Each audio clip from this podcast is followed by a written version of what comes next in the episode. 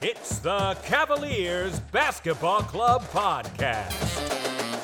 It's basketball time at the Cube. It's over! It's over! The 52-year drought is over! The Cavaliers have won the NBA championship! Cleveland! This is for you! Mitchell goes to the basket and buries Cornette. Garland high steps over the timeline, stumps on a dime, hits the three. Darius Garland has been unreal here in the fourth quarter. Jack clock down to five. Lillard blocked by Mobley. Oh my! Take it home, challenge Allen, and Allen said no. Get that big stuff out of here.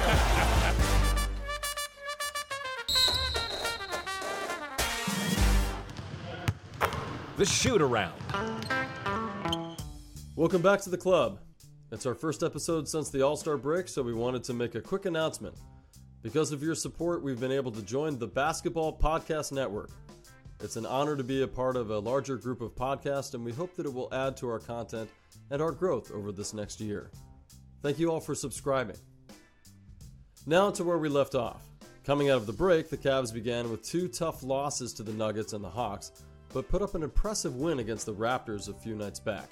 And tonight they got stomped by the Celtics 113 to 117. And no, the score does not reflect the beatdown. In our last episode, Jackson was curious to see how the team would come out of the break, so was this a bad sign, Colin? I don't think it was the best sign, Adam. The Denver game exposed some of the late game issues that the Cavs have. The Atlanta game was just absolutely dreadful. They came out completely flat. I was glad to see how they dictated the game against the Raptors, actually putting it to them, and unlike their previous losses against the Raptors. But unfortunately, tonight they let the gravity of the moment really take over because the Celtics just wiped the floor with them. Please be sure to rate and review us on Apple Podcasts and Spotify, or follow us on the podcast player of your choice. Also, be sure to visit our new home, the Basketball Podcast Network. We're also adding extra content to our YouTube channel, so please subscribe. And please be sure to leave a comment. We'd love for you to engage with the pod. All right, Adam. In his media presence before the Raptors game, Coach JB said, I think it's comical that people jump ship as quickly as they do, in reference to the team's three game losing streak. Do you think the fans of the Cavs are expecting too much? And what outcome from this season would you be most happy with? Okay. So, this one I'm going to go off the cuff on. I didn't do a ton of research on it. I'm just going to go by gut instinct here, okay? Number one, I don't know what the fan base feels because that's too Mm-hmm. large of, uh, of a zeitgeist to try to tap into. But I will say that the general media seems to be too over the moon on what the Cavs were supposed to be achieving Mm-hmm. on this first season. And I think JB is correct that in a lot of ways people are up and down in general about who they believe will be successful and who will not. And the Cavs have been a favorite uh, or a bandwagon favorite all season long to jump on and jump off. Mm-hmm. They're fourth place. They've moved into that spot since the Nets in, imploded. And yeah, they had a tough one tonight against the Celtics, and we'll talk about that. But I think you know very well, but I'll, I'll state it again if it hasn't been uh, very clear on this podcast, that I expect really nothing of this first season except for them to figure out how to play together and for the Cavaliers as an organization to figure out what they need to go into next season to truly compete for a ring. So it's all pie in the sky this year, baby. I, I don't really care. I'm just trying to enjoy what I see night in, night out. Tonight was not fun to watch. That's the problem with these kinds of mm-hmm. games when we get stomped on the road. Yeah, I think that there is some fan depreciation when people lose their you know winning solves everything. I think on the Twitter sphere, the Twitterverse, whatever you want to call it, there are a lot of fans who are questioning what's happening with the team, but this is still an extremely young team. Their average age of their starters is a, around 23 years old, which is insane when you compare that to a lot of the other Eastern Conference teams. Mm-hmm. And I think that JB is a smart enough coach that if he's able to kind of put it out there that people need to back off, that it helps this young squad because they are so young. They're going to pay attention to this stuff. And hopefully, if he's able to kind of dictate what the media is picking up, then he's showing them that he actually cares about their maturation and he is not panicking. Now, you see games like this tonight against Boston, and maybe you have a little bit of a different mindset. But I also agree. I I kind of think the team, if they can win one round in the playoffs, that would be amazing to me because it would show how this team fits and where they can go moving forward. Yeah. And, you know, uh, Steph Curry was drafted in 2009 by the Warriors. It took many, many seasons for them to figure out what they were doing with him and what they were doing with the Splash Brothers. So we've we've got one year not even under our belt yet.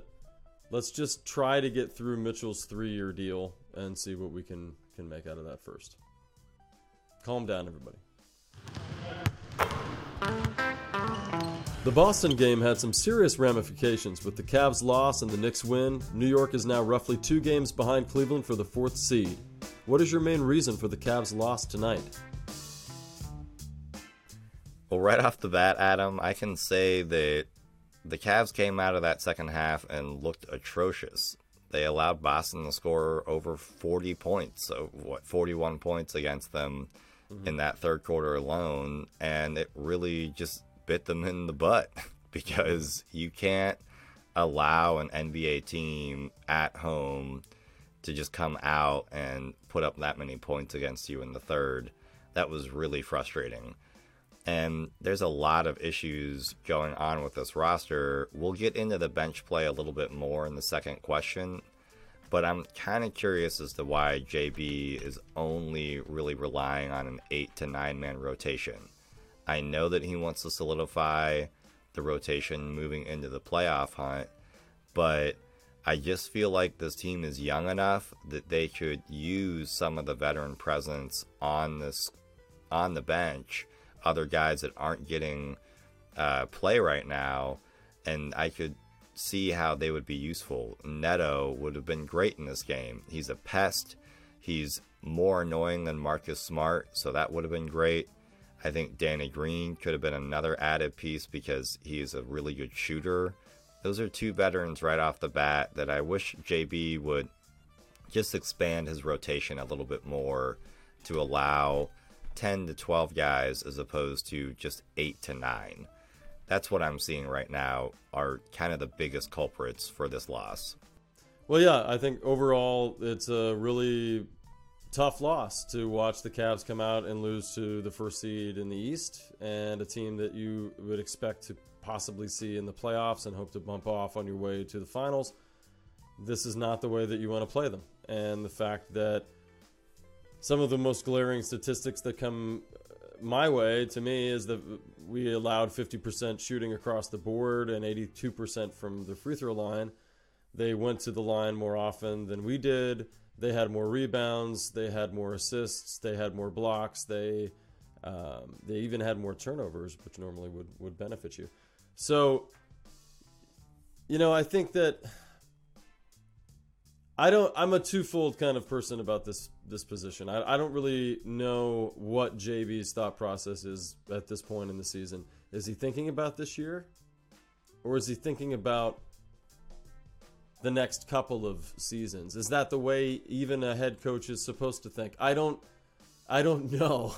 But part of me understands why tonight Donovan Mitchell and Garland both had 40 minutes or more out on the court. Mitchell with 44 and, and Garland with 41. To me, the more minutes these guys see, Mobley with 39, Allen with 39, is there a greater benefit right now in at this point in the season for these guys to just be out there and have to just grind it out against the toughest team in the East?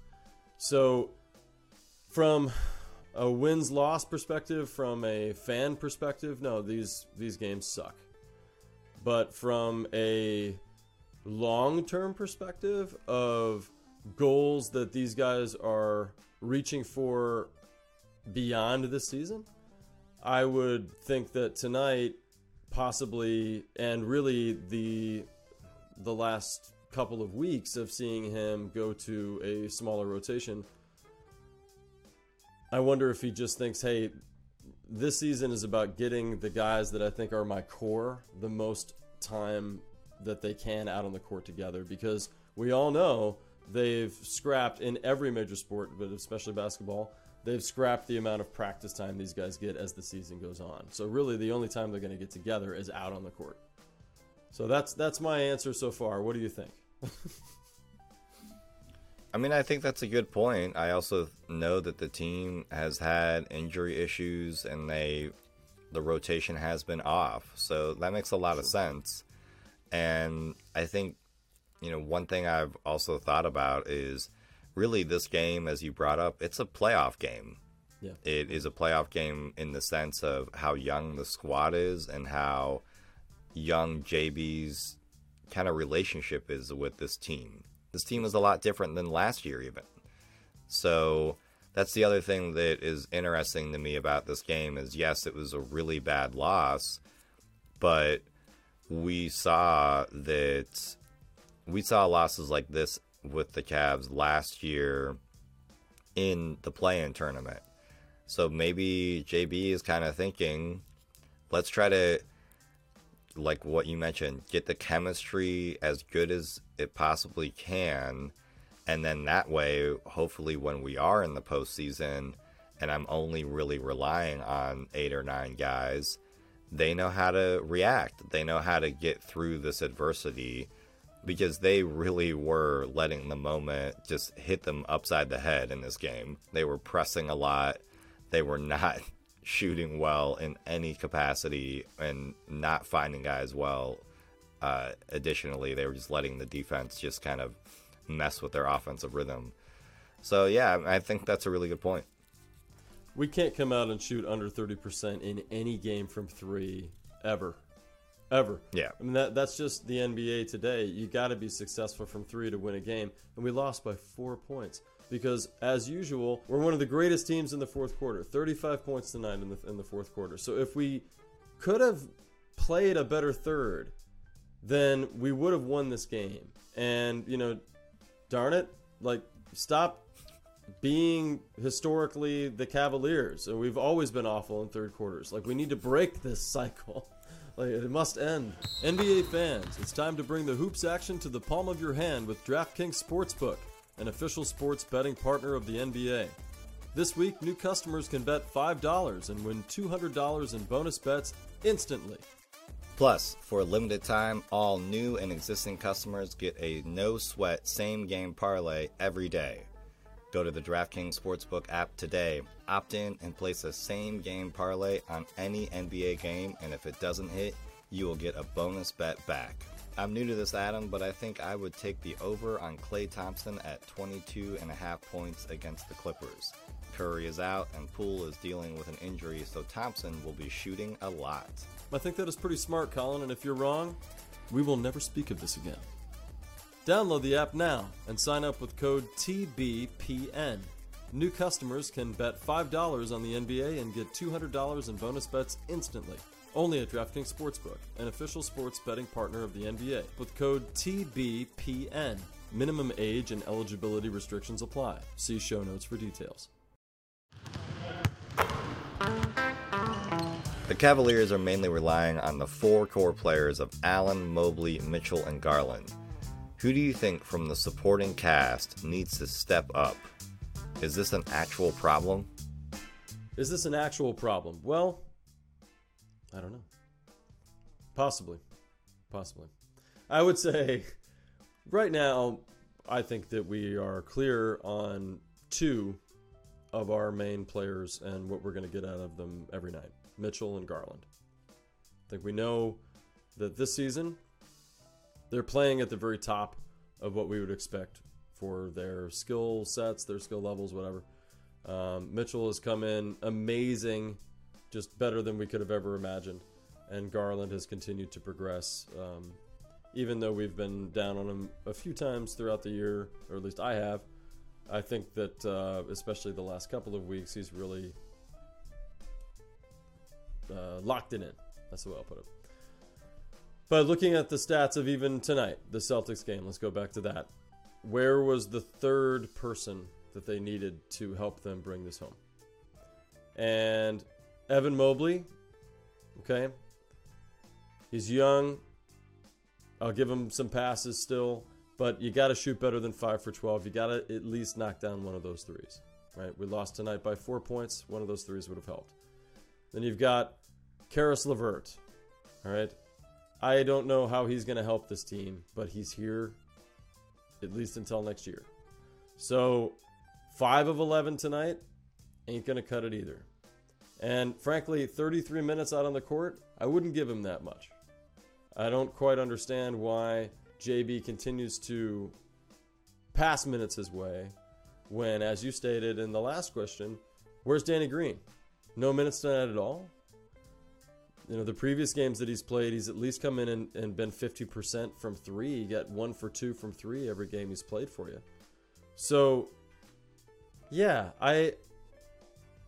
I don't know. I would say that Mobley or Allen has to be the third guy in the starting rotation. They just have to step up and decide who's it going to be. And if it can't be Mobley consistently, then let it be Allen.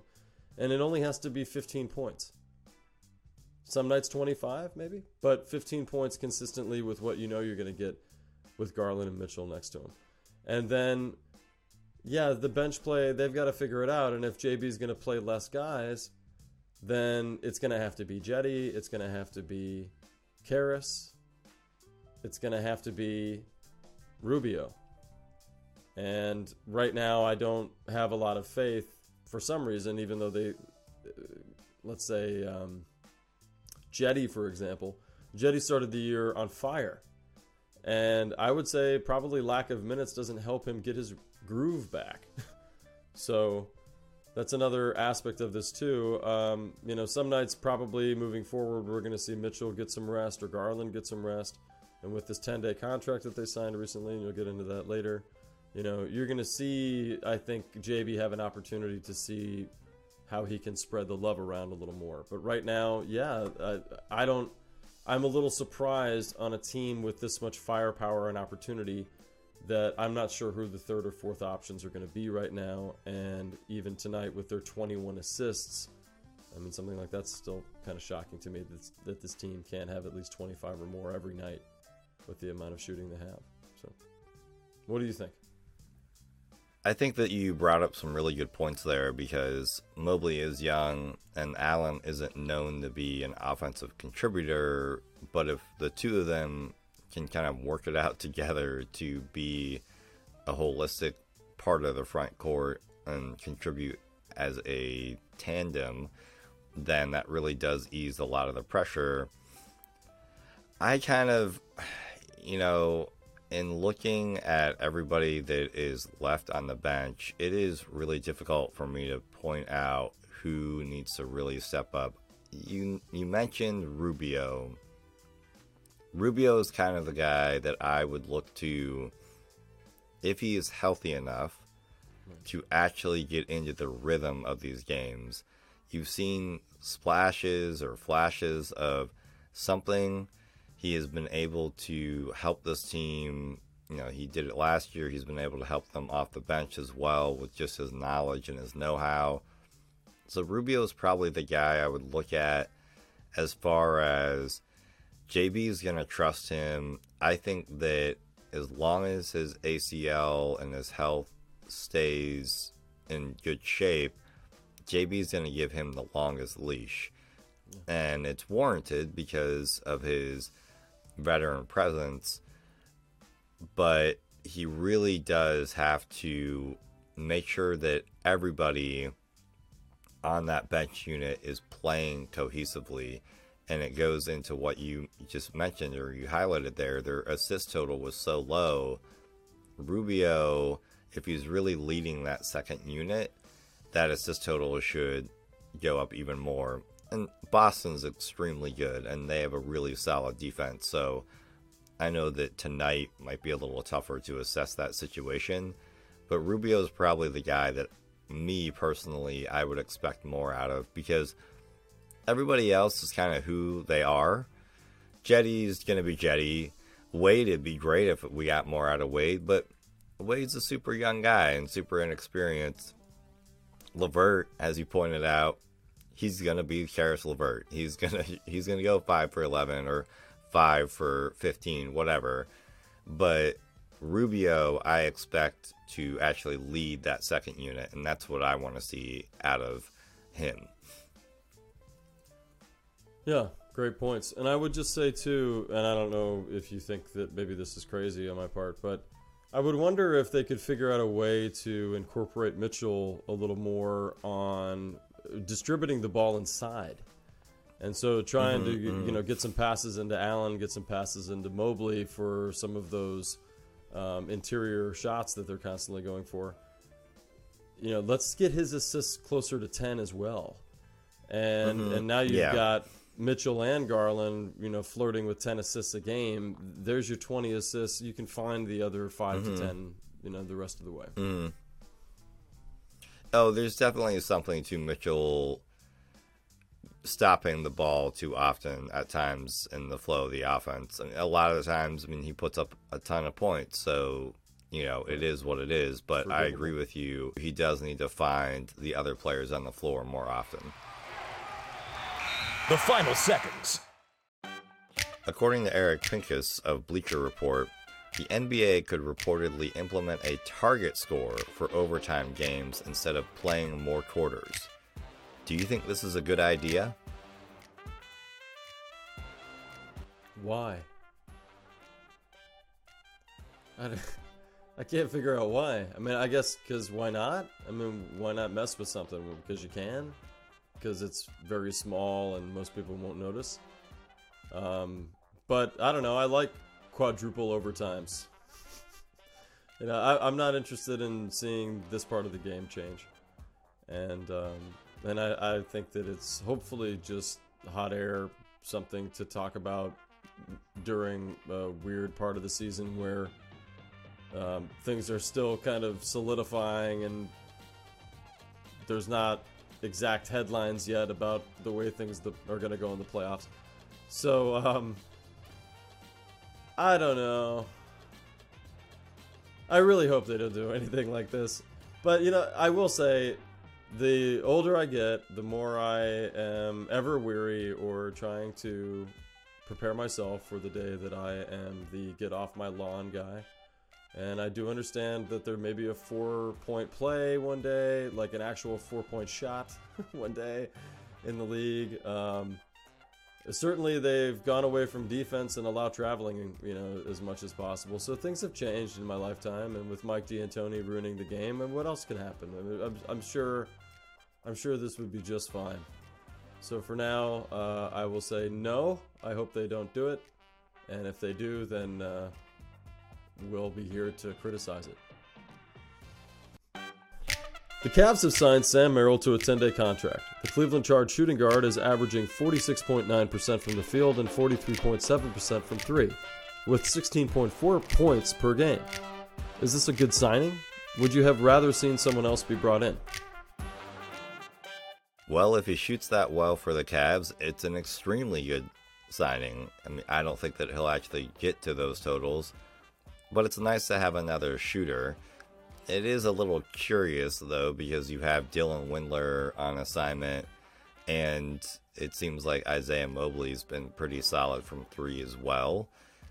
I would have rather they go with another front court player. Nerlens Noel is a guy that I would have liked to see just because it would have helped the front court get some rest. It would have allowed Mobley and Allen to not have so much wear and tear going into the playoffs. And I think Noel is a solid rebounder. So if you do have those off nights, you could have a guy who really, you know, actually gets on the boards and allows the team to dictate the game in that capacity.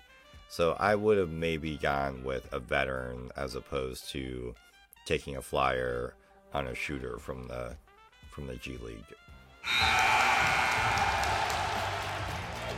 Thank you for listening to the Cavaliers Basketball Club podcast.